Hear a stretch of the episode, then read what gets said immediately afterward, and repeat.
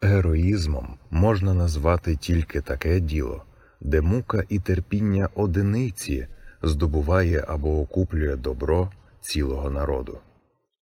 Сьогодні ми говоримо про Івана Франка, український поет, український прозаїк, письменник, драматург, критик і, крім того, перекладач. Багато іншого теж можна говорити про Івана Франка. Іван Франко був одним з перших українських професійних літераторів, тобто саме він першим почав заробляти на своє життя за допомогою праці письменника. Він знав 19 різноманітних мов, серед них давньогрецька, латинська та ще інші. Його творчий доробок це понад 100 різноманітних томів праць. Коли ми говоримо про Івана Франка, треба згадати, що він ще і законодатель моди, адже саме він першим почав вдягати українську вишиванку до традиційного європейського костюму, і це тоді було чимось таким новеньким і таким собі викликом для галицької тодішньої інтелігенції. Але Іван Франко не боявся, і він популяризував все українське, і в такий випадок, і такий чин також. Ну і крім того, є така фраза від Андрея Шептицького про те, що він назвав смерть Франка найбільшою втратою українців у Першій світовій війні. Іван Франко сьогодні буде розкриватися для вас усіх зовсім по-іншому, не хрестоматійно. Говоримо про Івана Франка з нашим гостем. Це Богдан Техолос, це директор дому Франка у Львові. Богдан, вітання. Моє шанування, слава Україні, героям слава. І от от в мене одразу запитання: ми знаємо Іван Франко, але якщо брати його твори, то по великому рахунку більшість творів Франка, ну багато творів Франка підписані не його псевдо не його прізвищем, а псевдонімами різноманітними. І в нього була величезна кількість. Я знаю, що там і Руслан, і Мирон, і Джеджалик, і багато інших псевдонімів. От навіщо по великому рахунку було стільки псевдонімів? Я собі просто подумав, моя думка, як як я це собі аналізував, що Іван Франко, можливо, просто е, боявся якихось там, не знаю, репресій з боку австрійської влади тогочасної, тому що деякі його твори вони не подобалися. Вони були ну для австрійської влади тоді якимись занадто радикальними. Чи це просто такий літературний якийсь такий момент, хід в його написанні робіт? Як воно виявлялося, в принципі? Добре запитання, бо за запитання про ідентичність з ким він властиво є. Чоловік, який мав близько сотні ось таких псевдонімів, чи як сказали мої діти, нікнеймів. Е, Знаєте, люди, які є користувачами інтернету, теж не всюди підписуються власним прізвищем. Е, Інколи дехто має по багато різних акаунтів. От можна сказати, що Франка було багато акаунтів у соцмережах його часу. Тільки ці соцмережі були аналогові, а не цифрові. Е, Які причини появи такої великої кількості псевдонімів? Дуже різні насправді. Е, Одна з них це справді причина чисто така цензурна.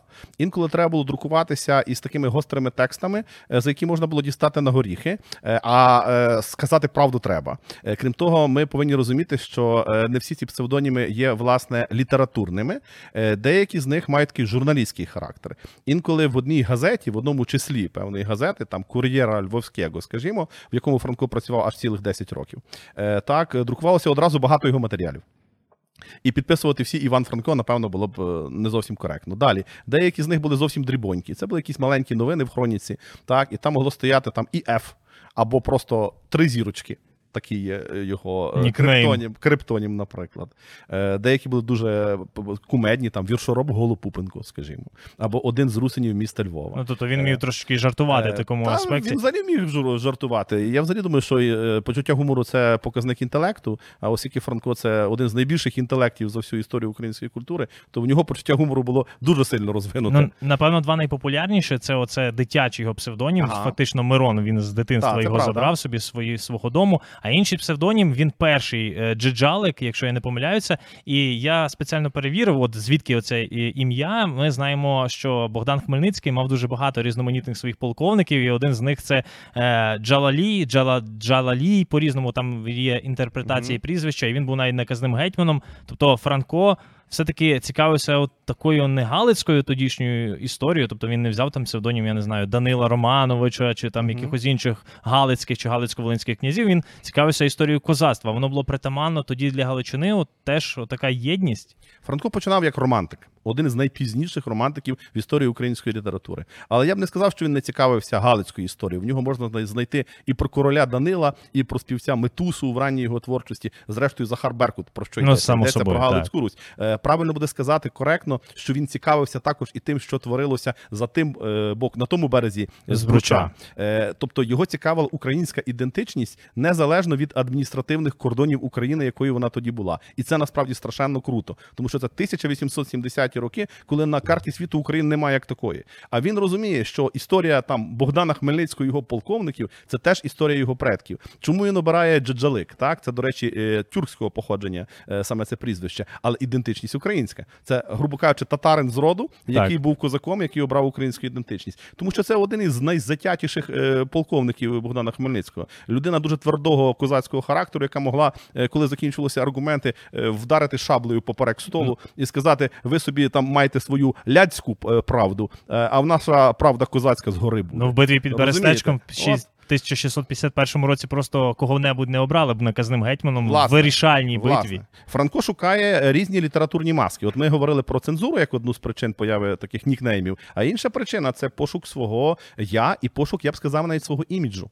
Тобто пошук своєї презентації суспільству. Це дуже сучасний підхід насправді. У 1939 році, коли як казали, прийшли перші совєти на захід нашої держави, коли вони анексували території Речі Посполитої Другої, там вони почали себе поводити як визволителі, але їм потрібно було знайти якогось такого персонажа, який би для них став тим взірцем галицького радянського чоловіка, напевно, так, або якихось тих ідеалів радянських, які вони пропагували. І коли вони прийшли, вони так взяли творчість Франка, викинули все, що їм не потрібно, все, що воно е, якось можливо е, дискредитує його як з їхньої точки зору. Вони перестали говорити про те, що там Франко спілкувався з Михайлом Грушевським чи з Андреєм Шептицьким. В них ем, Франко спілкувався тільки там з Коцюбинським, з Драгомановим, з такими, які мали трошечки соціалістичні ідеї. І вони почали творити оцей образ Прометея, який несе світло і такий е, полум'я для, для людей, полум'я революції. Ще навіть пов'язають, пов'язуючи це тим, що він з е, сім'ї коваля. От вони це робили. І створювали оцей образ Франка революціонера. Але чи були якісь от дійсно підстави, ті соціологічні погляди, якими він в такому середньому віці захоплювався Ну, Франко? молодому, я б сказав. Молодому, так. Ну, ще там було москофільство на початку, трошечки дуже короткий період часу. Потім був соціал... такий соціалізм в нього. Це дає їм підставу, от так радянській пропаганді, використовувати Франка для своїх цілей? Чи як воно відбувається? Франко був живою людиною, яка не боялася зізнаватися в своїх помилках і міняти свої погляди, коли починала розуміти, що вони не відповідають дійсності, бо дійсність міняється. І той, хто впертий у своїх помилках, це перепрошую дурень. А мудрий той, хто здатен подивитися на себе колишнє і сказати: так, я помилявся, друзі, я хотів би іти іншим шляхом. В нього не раз це бувало в житті. Щодо москвофільства, зразу скажу, москвофілом Франко не був ніколи. Він, е, скажімо так, тусувався От, в власне. москвофільському академічному кружку. Так він називався, тому що там була бібліотека, там був журнал, і там була трибуна для того, щоб публікуватися. Журнал Друг дуже швидко змінив свою орієнтацію, коли туди прийшов Франко. Е, Щодо молодечого захоплення соціалізмом, так такий епізод в його світоглядній біографії і політичній біографії був.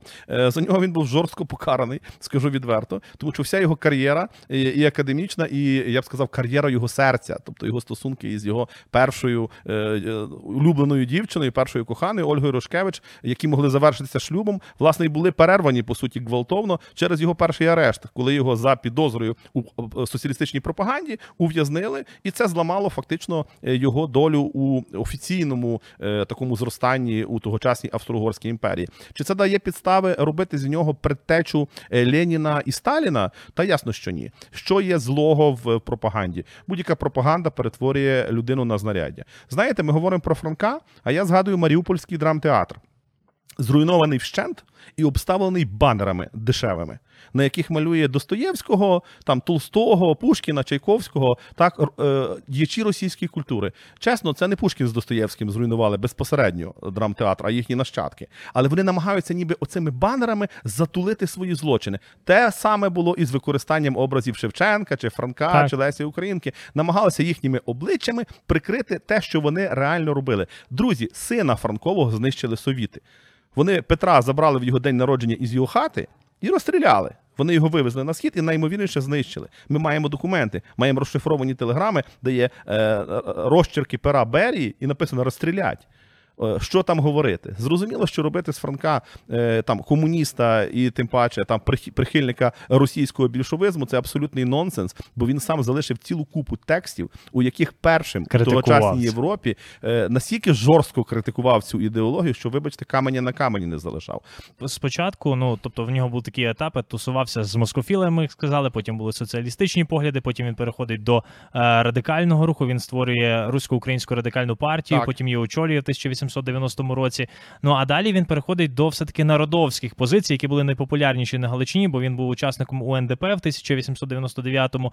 І оцей такий його. Поступ в плані політичних поглядів від е, якихось таких лівих до в праву сторону, це от показує, що з віком е, Франко став свідомішим, чи це показує поступ в принципі всього суспільства Галичини тогочасного, коли воно відбувалося?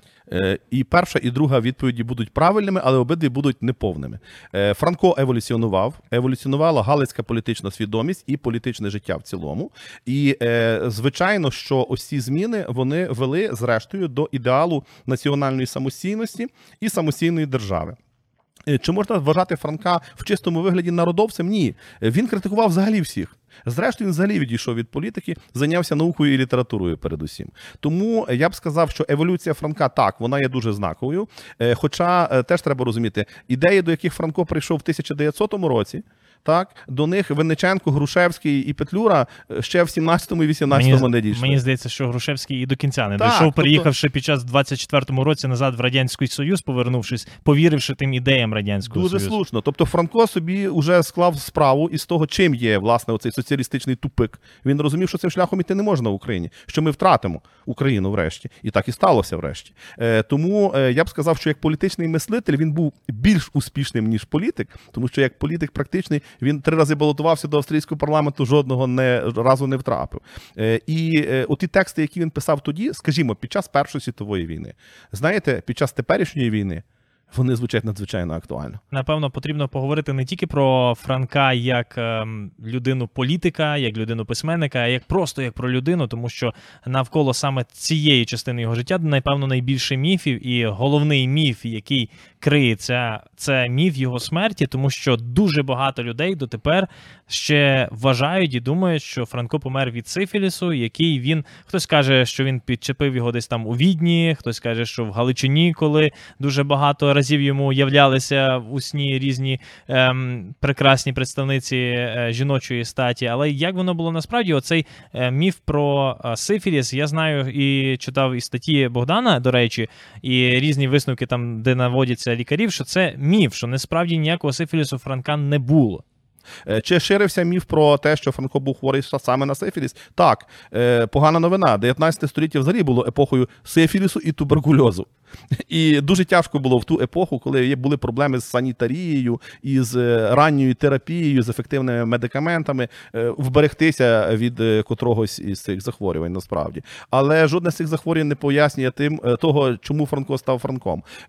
Звідки беруться ці міфи? З намагання очорнити, тому що це була епоха дуже така, знаєте, е, е, ну яка дбала про формальну моральність, скажімо так. І якщо е, є е, ось якесь таке захворювання з венеричної сфери, ой, знають, значить, були якісь амури. Чи закохувався Франко в жінок? Так, закохувався. Він сам про це писав. Ну, він Е, казав, чи- що у нього було три такі Ну, великі це тільки кохання. один вірш ви навели. Тричі являлася мені любов. А поза і, і до вірша, і після вірша вона йому ще являлася. Так, він був один раз одружений, і він все життя прожив в одному шлюбі. В цьому шлюбі було різне. Ну, насамперед в ньому було четверо дітей і всі подібні на тата.